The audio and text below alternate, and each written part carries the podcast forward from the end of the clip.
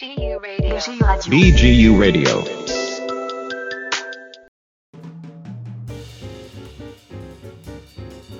Welcome to another episode of the Africast, brought to you by the graduate students of the African Sustainable Communities of the Ben Gurion University of the Negev. This is part of a series of podcasts from the Economic, Politics and Society in the 20th Century in Africa, lectured by Professor Ushehwedu Kufakurinani. My name is Rafaela Filarde, and with me in the studio today are my two colleagues, Amusa Kabiro Babatunde from Nigeria and Wendy Frederick from Kenya. In today's episode, we will discuss the evolution of the colonial economic policies in Africa. Africast, the podcast of the Africa Center at Ben Gurion University of the Negev, produced by Shachar Livneh and Omri Ovadia.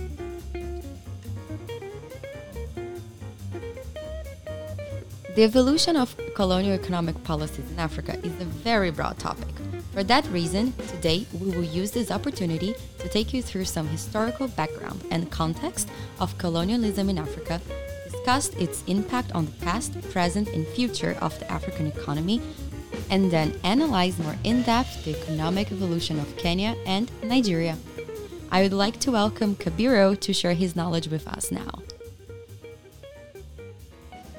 Thank you, Rafaela, and to our dear listeners. As you have rightly pointed out, that we are going to discuss about the evolution of uh, colonial economic policy in Africa.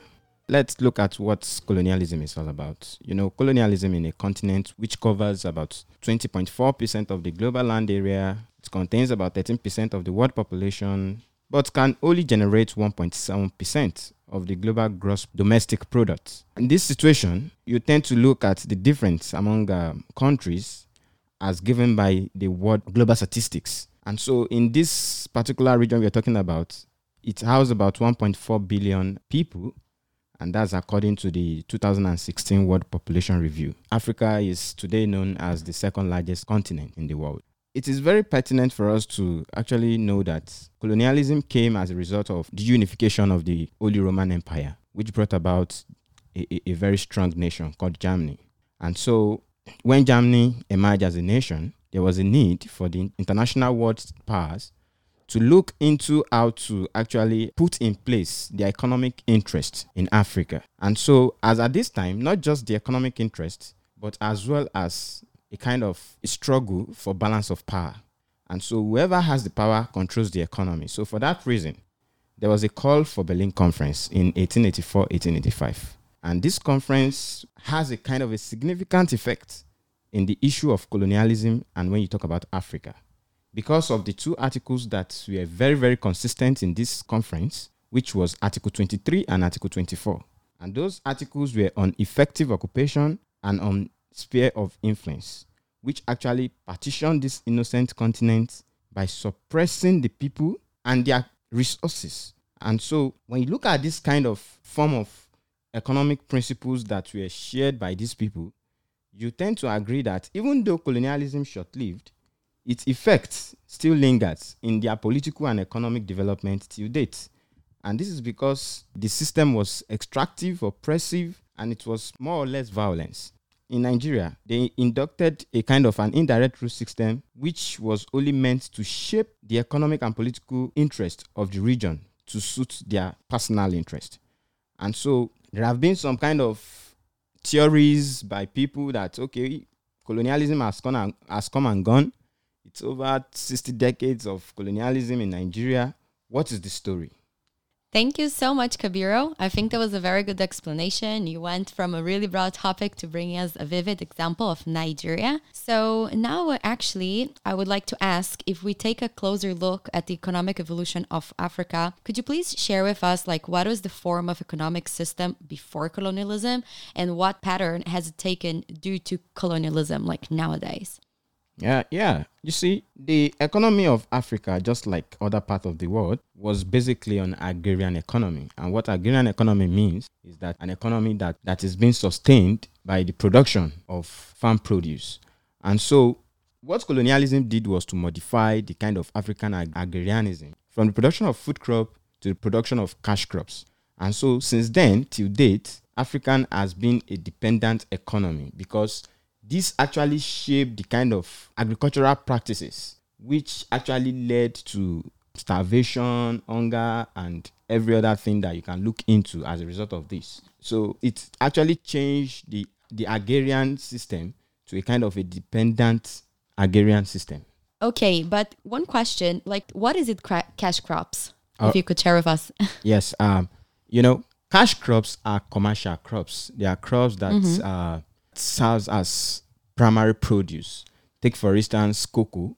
Mm-hmm. Cocoa is where you get your Milo, your Bournvita, your tea, and so we have coffee and your chocolate from cocoa. You, you get the chocolate from cocoa.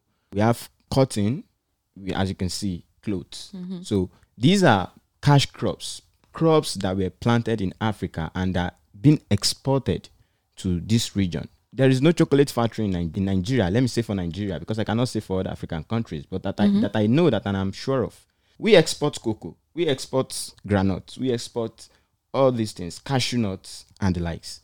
Even if we have factories that deals with these cash crops, we can refer to them as export valorized companies. And what export valorized company means is companies that were set in place for them to be able to modify and process to some extent those crops to be exported. So it's not really, really to develop the region, but to develop the produce that are being taken away. Okay, thank you, Kabiru. That was very good. But you know, but then what has been done so far, like knowing what the problem was and what the problem is? What has been done to change it? Um, you know, the question you ask is uh, is a question that we have been asked several times. yes, and of course. um, we, we, we, we know the answer. But even when we speak out, who will listen to us? And for this reason, I would like to tell you that we know the truth, but the truth cannot set us free because one of those that will determine what we speak to be true are those that we are fighting to be free from. So, and nobody would want to leave or let go of its source of income. So, Africa is the source of income for those who want to tell the truth. And so, it's a pity that even though we have done a lot of things, we have said a lot of things, there are a lot of publication about Africa, mm-hmm. but yet look at the number of Africans that are still in support of this bourgeois economy, capitalist system, because they are profiting from it. So it's like a divide and rule process in which we experienced during colonialism and is still taking its place even to this present moment. Thank you, Kabiru. I think that was a very honest answer, and thank you for that. Um, but now, talking about the evolution of colonialism in Africans' economy, what can you say that Africans have done right over time? To me, I think when you say the word right here, I think the right here is so so relative because what you think is right to one nation is wrong to another nation because we have a different experience of colonialism, we have different exposure to this so-called colonial masters in quotes, and mm-hmm. so but the issue is in African today, a lot of African nations still maintains the relics of colonialism. And so, even if they are trying their best, their best is still not enough because at this point in time, they need to diversify. They need to look inward. You can see the global statistics, the exchange rates, the market interference, even in the politics. It's becoming so complex. And even today, more complex because we now have the likes of China having interest in Africa. We now have Yeah. a kind of international debate about who should take over Africa and what to be taken about Africa. So it's like a new form of colonialism in a modern way. Yeah, all eyes on Africa now. And it's very interesting that you brought this up because I would actually now to ask our friend Frederick that is with us at the table today and ask him about his country, Kenya. So, Frederick, can you enlighten us uh, with some insights about Kenya regarding its history, colonial powers, and independence? Thank you very much for this opportunity to talk about my country. I want to say that uh, the economic growth for my country from independence uh, 1963 to 1973 was on the upward turn and uh, there was uh, a 6.5% annual growth rate. But again, um, that was despite the 30% high population growth rate. The basic balance remained positive throughout the period except for 1971, the mini crisis, the rate inflation was negligible, being less than 3%. Thus, generally during this period, the Kenyan economy enjoyed both internal and external macro and uh, economic equilibria. Interesting. Now, you know, where is the but? There's always a but. Yeah, sure. Um, you know, after the oil crisis of 1973, the economy plunged into serious macroeconomic disequilibria, except for the short-lived coffee boom of uh, 1976-77. The economy has continued to experience serious internal and external imbalances. These imbalances have been translated into poor economic performances, as indicated by the annual growth rate in gross domestic product and per capita income of $1,500 compared to the global average of 10,926. That is according to t- Statista in 2020, meaning that there is a lot that needs to be done to show up the numbers. So, by comparison with the global averages, uh, Kenya is still, you know, lagging behind, and by you know a very big margin. With the years of African subjugation, uh, just like the- in, in the political arena, it was also worse in the economic policies, you know, that balkanized the, the country into uh, exclusionary categories, that is high potential, low potential regions, and by extension, urban, rural, you know, areas, industrial, non-industrial. This dichotomy has characterized economic growth in different regions in Aboriginal Kenya. During the colonial period, Kenyans were familiar with inequality, which basically refer to an even distribution of resources, both material and services. Therefore, immediately after independence, the, the new government took it upon itself uh, to chart a new way forward through a sessional paper number 10 of 1965 on Article uh, 133, and I open a quote To make the economy as whole grow as fast as possible, development money should be invested where it would yield and la- largest increase in output. End of quote. This strategy favored and encouraged development in areas with abundant natural resources and people receptive and active in development. Wow, that's actually very interesting, um, especially because, you know, this uh, idea that the colonial period, um, the countries that were explored, they were, you know, they got very familiar with inequality and abuse. So when you bring up like this sessional paper, it's very interesting to see that something um, was, you know, the, the new government was like trying to do um, something new to move forward with the country. And I would actually would like to know if, was it done? Yes, it was done. Uh, but again, uh, when you look at uh, the implementation of sessional paper, uh, you realize that it's the political elites and, and people who had influence, you know, who you know had the opportunity to benefit from the sessional paper, and this resulted in you know economic marginalization of many parts of the country, uh, particularly the arid and semi-arid areas, which were thought not to be high potential areas they were not looked at as if you know they could yield you know the largest output and so i would say that the areas where you know mostly you know were occupied by the white settler uh, minority that is you know in the islands where you know the, you grew tea and you grew coffee just like uh, what Kabiru had already mentioned about the cash crops. Those are the areas that had the, the best investment in terms of infrastructure development and even uh, a lot of uh, you know government and, and private investment were directed towards those areas. However, the semi-arid areas were left out. You know, they weren't looked at as if you know they were really you know holding any potential. Uh, but probably as as we continue with the discussion, we'll have a look at that and see probably what uh, the government over time, learning again from those mistakes in the past, has tried to bring about change to. To the arid areas, you mean? Yes, yes, to that area. Yes. Which is like very big in uh, Kenya, right? Exactly. Uh, the arid area is big, but uh, I will just uh, maybe mention in passing that uh, you know there's there's been critique of you know the sessional paper number ten by a few scholars in Kenya. That is by uh, Shem in 2016, Barack Obama Senior, and the Ram guy said that the paper is not socialist enough. David Ndii, the paper is not development fundamentalist. Mutakha Kangu, the paper is a policy malfunction.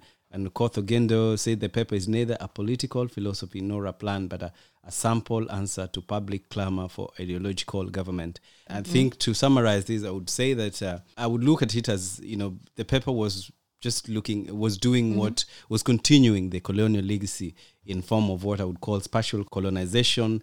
And these are attitudes that have affected both public and private investment, where opportunities are dictated by space and geography, which is a problematic issue that is not unique to Kenya, but is pervasive throughout Africa. Yeah, I see. I mean, all of those papers will have those in favors and those that are not in favor, and always a lot of critiques. And it's very important to bring them, them up, you know, because it helps us um, understand more and to have a more open minded mind and like grow and, and learn from it. But I mean, all of those issues are ingrained already in African economic development.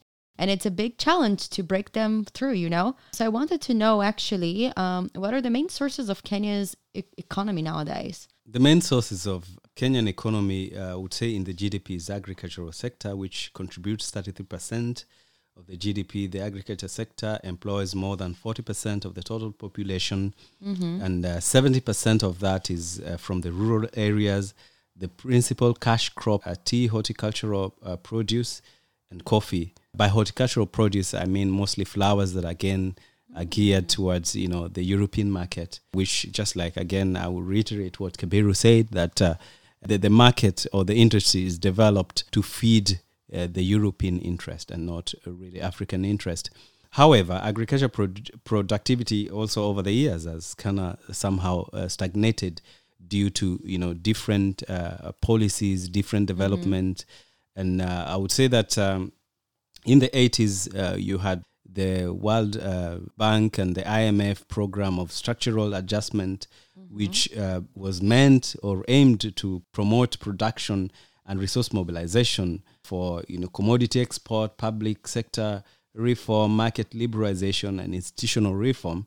Which the program uh, you know sought to limit the government involvement in the economy, promote private sector operations, remove restrictions in the economy, and ensure market determined prices and also by freeing uh, prices. However, this you know did not you know free up labor, uh, meaning that you know you had free market where you know the government was not involved. There was no government intervention, but yet the government was intervening in the wages, and this uh, particular phenomenon uh, really affected a lot of uh, not just the Kenyan economy, but a lot of other economies that were under the structural adjustment programs in the 80s. And, and so after the years of uh, economic turmoil uh, in 2010, Kenya you know, made an attempt to correct some of these wrongs by enacting a new constitution. And uh, then in the chapter 12 of our con- constitution, uh, the public finance, I would say, that has brought home the much needed uh, capital injection, which is in turn is uh, is meant to attract uh, private uh, investments in all the regions in the country that were previously marginalized by previous existing policies. Uh, which to me is a hope, and again, uh, uh, we I would say that right now we are we are about 11 years into the implementation, and the, the change is visible. You know, it's it's palpable when you go to uh, the different communities that uh, you know had nothing, but now there's some semblance, and and, and I would say that uh, yeah, that's that's a pretty much um, an upward you know outlook for for not only Kenya, but I believe that Kenya being an example, not only in Eastern Central Africa, but also in the region. Uh, is something that can be emulated by other African countries and, and can, can form a basis of moving Africa forward. Thank you. Wow, that is that, that is really amazing and like really inspiring to to hear. Uh, but you know, I have another question. Um, since most African countries they're so dependent on natural resources, would you agree that Africa is in a natural resource trap? As an abundance of natural resources sounds like a catalyst for prosperity and wealth, and it sure can be. But it can also comes with a price, you know. I mean, for a low-income country to be dependent on commodities with volatile prices can also be a curse, and it's obviously very uh, difficult to manage. And Kabiro, do you have something to add? I see you want to share something with us. Um, yes, you see, the issue of natural resources, um, it's a very um, debatable issue in Africa if it's a cause for development. you know, Mhm. everything we are doing in Africa in our system has always been westernized, even till date. The petroleum in, Mhm. in Nigeria, the, the, the petroleum we are producing, despite being the largest producer of petroleum in Africa, yeah. we still don't have a refinery. We still export our crude oil to the US, to some other part of the world, to be refined and then bring back the petroleum. And you'll be amazed that from the crude oil, about 19 to 18, uh, 18 to 19 several resources that can be extracted from this crude oil. We are only concerned with the diesel, the kerosene, and the petrol. Every other thing, we are less concerned. So, and you can see it's it's it's actually uh, pulling down the economy rather than developing the economy. And these are things that has been in place for the past, uh, if I'm not mistaken, about 50 years of Nigeria discovering crude oil. Um, I see like uh, Frederick from Kenya and then uh, Kabiru from Nigeria, and like, you know, similar problems with uh, different natural resources. So, Frederick, do you want to go first and give us an, an example of an attempt to break free from this trap? Maybe not really an attempt, but uh, I would look at it like uh, Kenya has also recently, you know, discovered oil. Although we are not at production levels that you would uh, say is, uh, you know, commercial, but the first batches of, of that has already been shipped out, and and then Kenya had a refinery, uh, you know, back in the seventies and in the eighties and in the nineties, and and and somehow, you know, again. Uh, the technology in our refinery was not good enough to deal with the current, uh, you know, production requirements. So that has somehow, you know, ground grinded to a halt. But what I would say about um, resource either being a curse or not, uh, for me, that's that's like what I want to answer to. I wouldn't think that uh, you know resource is really a curse. I think it's a blessing, but it only depends whether you know there's the political will. You know, there's that the desire to to change the country to promote you know the local uh, you know the, the the aboriginal populations. Uh, because if that happens, then I, I believe that uh, resource can never be uh, a curse. And so, whether you know it is a curse or not in Kenya remains to be seen. But I would give an example of Angola. Yes, that after all the years of you know turmoil, when eventually you know they were able to settle things down, I think Angola right now is doing very well in terms of being able to finance its budget without external borrowing, without external cash injection from you know the Bretton Woods institutions. So I, I think it just depends on the political will and whether there's uh, you know local and then political you know stability in any given place. Because again, I mean, let's just look at it. I mean, if we we talk about uh, resource costs and and then we want to think about uh, you know different uh, resources in different countries uh, which Africa is in abundance of, and that's why you know it's always a darling to the West, but a dirty darling, if you like, because they want to come in, exploit, but then do very little in terms of development. Then I would think, or I would say, that if Africa begins to coalesce, begins to pull itself together, and begins to say that this is what we want, without you know having the West telling us what they want to do for us, but us saying that this is what we want you to do in order for you to come in and exploit this resource, whether it's cobalt, whether it's oil, whether it's gold, whether it's diamonds, then I think we are going to get there because that's where Africa needs to go right now. To own it. Yeah, to own the to own the process because you see, if you can leverage relationship, then it means that then now you have you you're operating or you you you're you're more or less on the same level as opposed to when you know it's it's it you you you're only a recipient. So Africa should know that it's not a recipient, but it is it the is the giver. so once we can leverage our giving ability, then I believe that the West will start listening, and, and then uh, we we can have you know a different ball game altogether. Uh, Kabiru, you want to say something? I see you want to say something. yeah, Go yeah. ahead. The question is, um, they both need each other.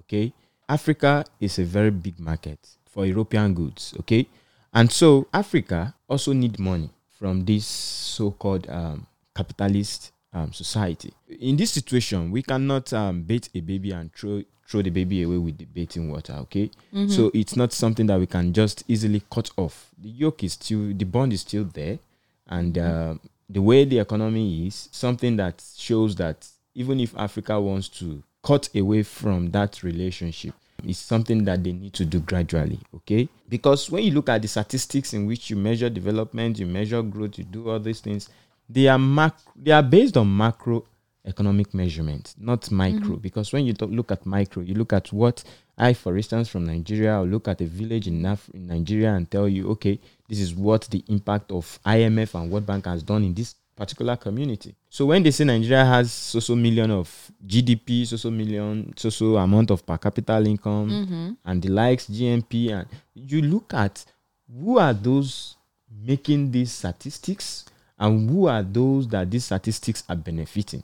So mm-hmm. these are questions that we need to answer before we can actually say that we are actually solving these problems. So it is very, very complex. And as I've said earlier on, it's not something that we can just wake up one day and just feel like, okay, we are not we are no longer doing this thing with them, we are no longer having a relationship with them. We want to so it's not possible. We have seen the likes of Libya, we have seen what happened in places like Libya, and as you can see, even mm-hmm. militaries are still now coming over in some part of Africa. So Yeah. it's it's a kind of a Western centric conspiracy against that community. So let's just leave it at that. Um, okay, but despite all of this, you know, we need to remember that Nigeria is the largest economy uh, in sub-Saharan Africa, and Kenya here is the third largest economy in sub-Saharan Africa, which is, you know, amazing, and it shows the whole world like optimism about the sub-Saharan Africa and a lot of economic growth and a lot of hope. And I think this is all great accomplishments. So, you know, I was wondering if you guys could give us some insights about what pushed this growth in Kenya, Frederick. If you, I, I would want to say that uh, that's very exciting, you know, to have my Yeah. country, you know, as uh, the third largest economy in sub-Saharan Africa. Uh, but again, it's not. It has not uh, been without the challenges. Uh, but I, what I would say is that the effort, like just what I, I say that immediately after independence, the consecutive governments have been trying to make efforts to ensure that you know there's a GDP growth of around five percent, you know, you know, throughout time, and that I would say by average, and that is something that really, you know, really really worked uh, well for Kenya. And then besides that, Kenya has been known to enjoy relative peace compared to our different neighbors. Again, uh, I would say also that uh, much as I talked about uh, structural adjustment programs earlier on and, and as being uh, you know negative, but also uh, to some extent that was able to actually um, because I think Kenya was the first country to to embrace uh, that particular policy and, and and that really opened things up in terms of uh, foreign direct investment and that you know really pushed you know the country to the levels where it is right now. And that is why Kenya uh, you know compared to its neighbors is standing taller than them. Always like a two sides of the coin, you know. yeah yeah yeah. Sometimes i mean you you know you you you, you could have a situation which has a, a, a say a, a blessing geist in in in, in, in, in it uh, that uh, you know to some extent you know you have something that is uh, negative uh, but again you know on the other hand it's also a blessing that uh, you know comes out and, and, and, and really you know works well uh, in, in in the end and, and and that that's the blessing of Kenya And Kabiro, enlighten us with more information. Um, yes, you see, um you say when you say GDP growth, you you tend to talk about the gross domestic um, product of a country. And so, if I may ask, what is Nigeria producing aside crude oil? The level of crude oil we export, the level of our exchange with the international system determines the measurement in which they say we have so so percentage. Who are these people giving you what you, you, you are up to? They are the ones that are milking the system. They are the ones that can tell you this is who you are. You are first, you are second, you are third. When you say first economy, Nigeria is first economy in the world. But um, have you looked at other parameters in which you look at livelihood in Nigeria? Because for me as a Nigerian, I have not seen Nigeria as a leading economy in Africa compared to South Africa or compared to even Kenya. This is because, yes, Nigeria has the economic capacity, but how have we been able to maximize this capacity? Aside the aspect of the population, We have the land, we have the resources, but we have not been able to diversify our economy. You don't hear about Nigerian gold. You don't hear about Nigerian diamond. We have these things. You don't mm-hmm. hear about the silvers. You don't hear about the iron ores. You don't hear about any other thing aside crude oil. Crude oil, petroleum, petroleum is all you mm-hmm. hear. And so, if you are giving Nigerian this credit based on just this product, then you tend to inter like you question the measurement and the yardstick in which Nigeria is being given the first in Africa.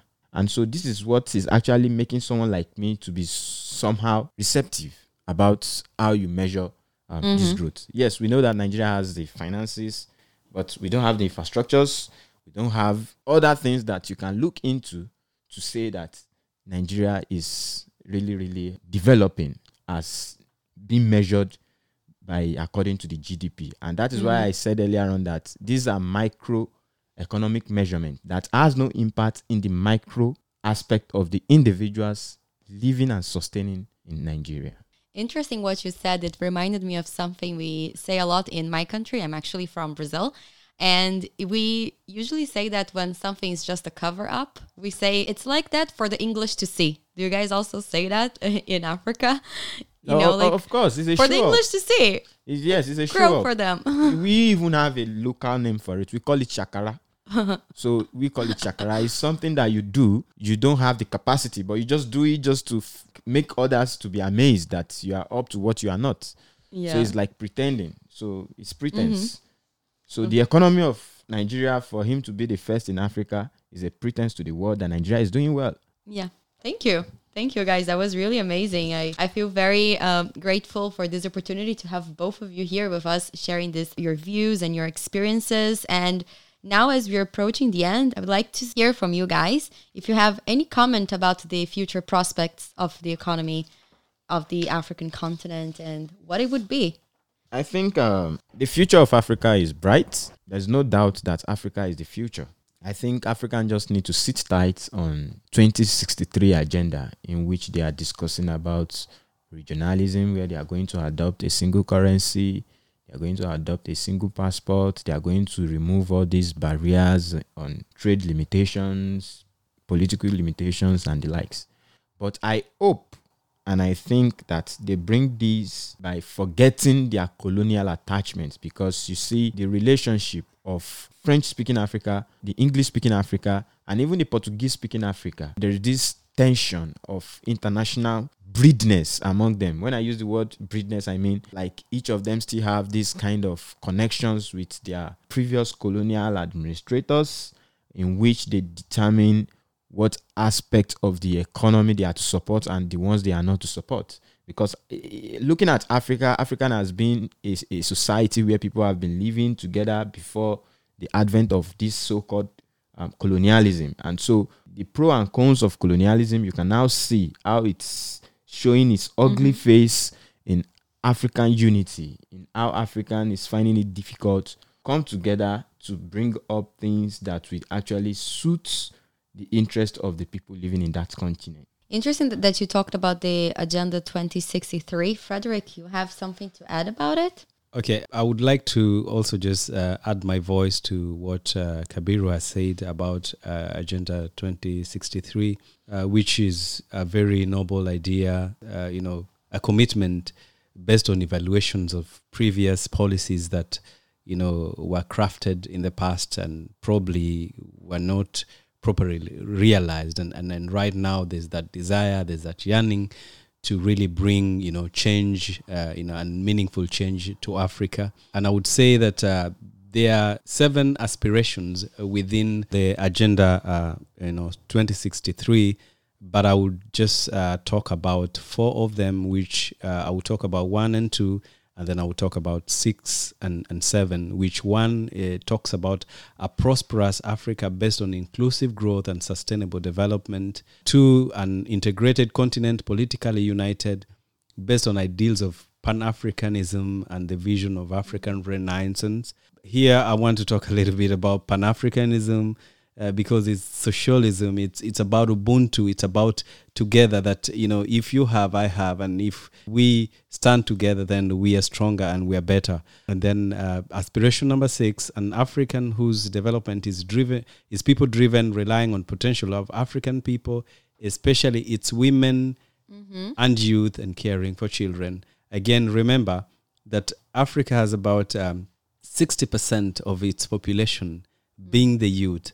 So, meaning that there's a lot of potential uh, for Africa to bring about change to the world, not only in terms of offering, you know, uh, a market to the world, but also offering its knowledge to the world. Because if you have people who are young, people who are teachable, people who can learn new skills, people who can innovate, people who can create, then it means that the continent has a better chance of making a change for itself and also standing on the global arena as a tall guy. And then uh, aspiration number seven Africa as a strong, united, resilient, and influential global player and partner. By this, again, you know, if you have a population that is vibrant, it means that you're able to leverage that position in terms of you know negotiating at the at the global table and and and and and, and that's why we want Africa the global dinner to be able to leverage its resources which I would say number 1 it's the population number 2 the land number 3 the minerals and number 4 the knowledge thank you Wow, thank you guys. This was very inspirational and very emotional. And, uh, you know, it was an amazing opportunity to sit here with both of you today. Now, as we come to a conclusion, I would like to thank once again Chahar Livni for do, being our amazing podcast uh, instructor. I would like also to thank the people of, at the African Center at the BGU University, the BGU Radio, and especially our Professor Ushe, and all of you that, that listened with us until the end. And have a good day, everyone. thank you so much Yeah, thank you for hosting us. Thank you so much.